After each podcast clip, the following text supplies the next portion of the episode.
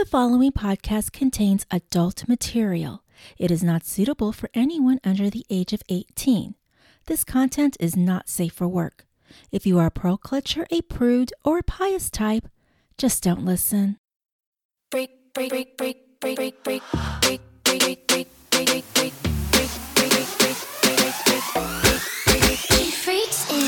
You're listening to There Are No Nice Guys, a podcast about divorce, dating, sex, and what happens when single women realize there are no nice guys.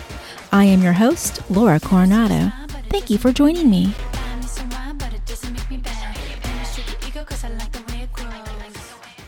Thank you for joining me for another episode of There Are No Nice Guys, a podcast about divorce, dating, sex, and what happens when single women realize there are no nice guys. As I say in the intro, I am your host, Laura Coronado, and this is the second to last episode of the season, season three, and I can't believe it. I feel like it's gone by so quickly. And so far, I've covered getting back to dating and what you should be thinking about in terms of knowing what you want your dating life to look like and what you're looking for. Also, this season, I've talked about dating bios and self love, feeling sexy, and how men are seemingly, mentally, not ready to date. And just last week, a friend and I discussed dating red flags. Those are important if you missed that episode, please go back to episode 24 and review that one. But today, we're going to discuss rejection. Rejection is also an important topic to cover because, well, I can tell you firsthand, dating post pandemic is even harder than it was before. Girlfriends, y'all are going to have to be doing a lot of rejection. But that's good, really, because you shouldn't be settling for less, ever. But we're also going to discuss receiving rejection too, because naturally that's bound to happen. Listen, if we're going to be doing our share of rejection, it's only fair that men be allowed to do the same, right? So, first, I want to go over doling out the rejection because that's when we're doing the rejecting, right? When we're doling it out. And apparently, that's what y'all enjoy doing more so than being rejected. I conducted one of my famous Twitter polls, and you know that's super scientific. And I asked, which situation do you prefer to find yourself in? Being rejected or doing the rejecting? And the majority of you said doing the rejecting. What's funny about that is that I hate doing the rejecting. I much rather be rejected because I'm actually good at doing that gracefully without falling apart or losing any of my confidence. I mean, I get anxious when I have to reject a guy. I don't want to hurt his feelings. I don't want to make him feel bad about himself. But I also want to remain true to myself. I'm never one to go out with a guy and pretend to like him merely because I'm too afraid to reject him. That's far too dishonest, and I think it makes things worse. Rejecting, honestly, takes a lot of courage. Timing and how well you know the person you're rejecting are factors that affect you on how you're going to deliver this rejection. And of course, safety. Safety is always a big consideration. So let's discuss that first safety. The thing about online dating, when you first match and haven't exchanged phone numbers, is that there's a sense of safety. Much more than you'll ever experience at a bar when a guy hits on you in person. That's when we feel less safe. I mean, we're in a public place. But we women don't feel safe when a complete stranger comes over to us to flirt. There's no guarantee that anyone will come to our aid should this person act hostile upon rejection. So, how we deliver rejection when it's face to face is often very different than how we deliver it via an online dating app. When we're face to face with a stranger that we intend to reject, we often lie and say we have a boyfriend, or give him a fake phone number, or excuse ourselves to the bathroom and then just leave. Some of us are brave enough to simply say, I'm not interested. But a lot of those times, doing so can lead to dealing with his hostility. He calls us a bitch. He accuses us of being a lesbian, as though that's an insult. No, it's not. As is the case with anything in life, use your gut. It's okay to lie your way through the rejection of a complete stranger, especially if you feel unsafe or he seems drunk and bothersome. Sometimes rejection happens in the middle of that first date. Maybe it's a first time meetup after matching online, or it could be a blind date that you were set up on.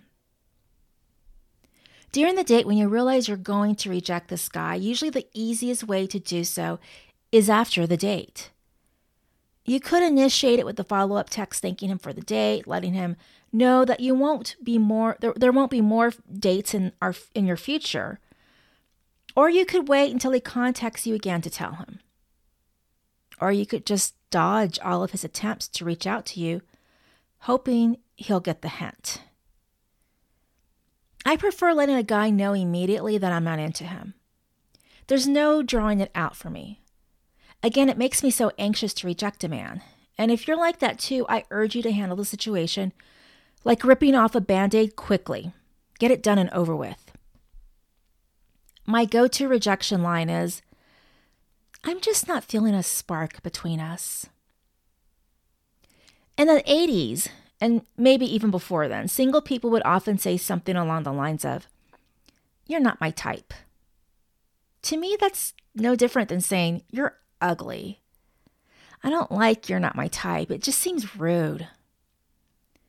I'm not feeling a spark to me conveying, conveys the lack of chemistry or connection, which are more which are important when whether whether you're seeking a one-night stand, a short fling, or a full-on relationship, right? You want chemistry, you want connection. However, I think that it's super important to remember you really don't owe any more explanation beyond that. You owe it to the person you're rejecting some respect of their feelings and their time, which you can give when you don't draw out the rejection and you explain your feelings by simply saying, I don't feel a spark, or I'm just not feeling it, or I'm just not that into you. One of those options could be good for you. But beyond that, you don't owe more of an explanation. And this is super duper important. You don't deserve to be chewed out or demeaned or guilt tripped for rejecting him. So don't stand for any hostility he tries to deliver after you've rejected him. Delivering rejection via an online dating app is so much easier. If you've only just matched, even if you spent the day talking and getting to know one another, and you haven't even met, I 100% believe it is completely normal and civilized to simply unmatch or block when you lose interest in the guy. And yes, without an explanation, just unmatch. Here's a pro tip though keep some sort of file of all the guys you unmatch with or reject. Especially now when men are not ready to date. I use my Notes app on my iPhone. I take screenshots of the dude's photo before unmatching, and I add his photo to the long ass note I have of rejected men. I know it sounds crazy. I keep that along with his name and a quick note about where we matched and why I unmatched. Because it's happened. I've rematched with guys I've unmatched with in the past without explanation. And those dudes will call me out and be like, um, we've matched before. And then I'm utterly embarrassed. there have been plenty of times that I've had a really good conversation with a man, and he's a great guy, and I feel compelled to let him know before unmatching that I don't think we're a match. Sometimes, sometimes, I will let a guy know in advance simply because I think he sucks at online dating and I'm hoping he'll get the hint. But I'm kind. In fact, I just did this to a guy I matched with recently. Cute guy, a musician, so sexy.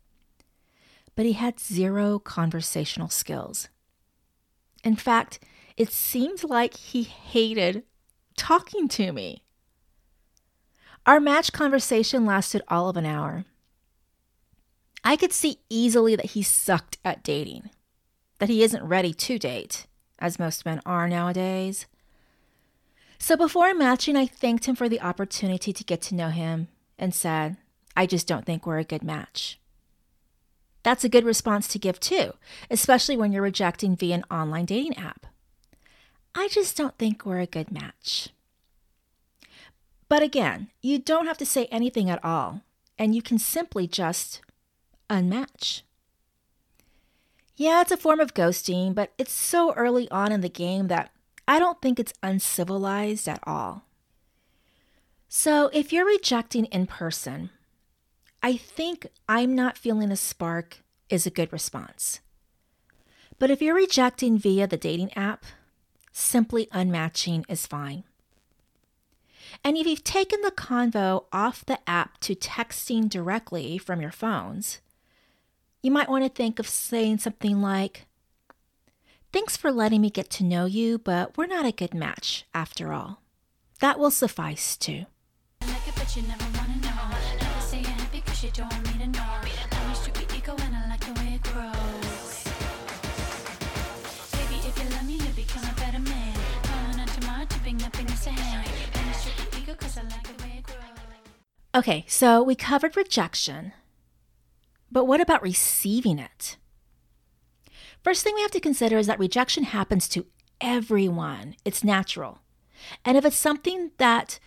we want the right to do, of course, we need to accept that men also have this same right. Rejection isn't always personal, even though it feels like it. Just like you're not feeling that spark with some guy, well, it's perfectly possible that a man could feel that way about you. Again, that's natural, that's normal, that's fair. Rejection is also just about incompatibility in action. If you're rejected by a man, he was simply able to spot that y'all just aren't a good match before you spotted that you probably would have rejected him eventually. He just beat you to the punch, and that's fine. Be grateful that he saw y'all weren't compatible. Whatever you do, you shouldn't lash out when being rejected. We just talked about receiving hostility from a man when we reject him and how unsafe that feels. Why would you want to do that to someone else? Don't be crazy.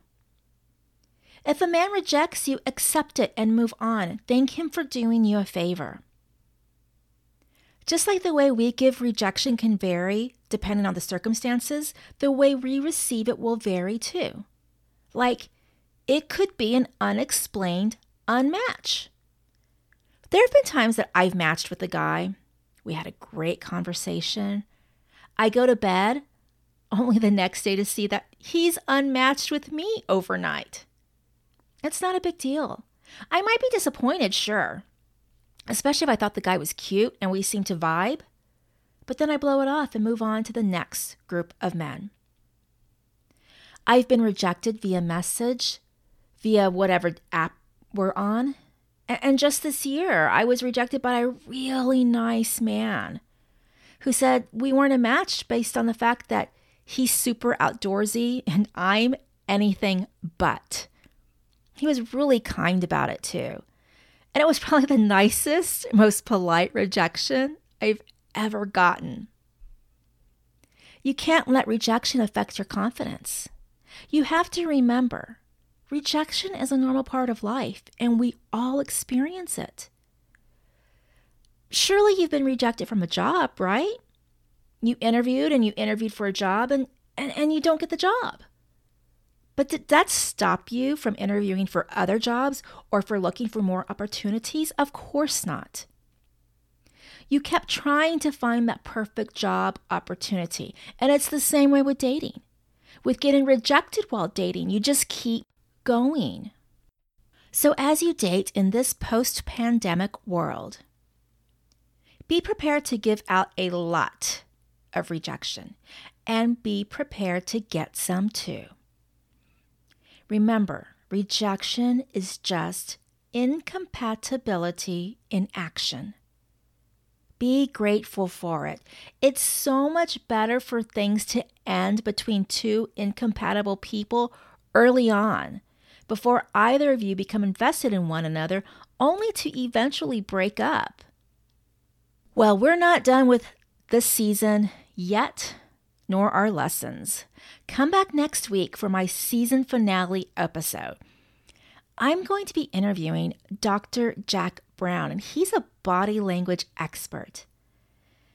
A man on There Are No Nice Guys? I know. I normally have a strict no men on my podcast policy, but I am breaking it for Dr. Jack because he is an encyclopedia of knowledge when it comes to body language and nonverbal communication. Tune in next week and learn which body language signals to be on the lookout for when you want to know if he's attracted to you, if he's hiding something, or if he's just an all around bad dude. See you then. Break, break, break,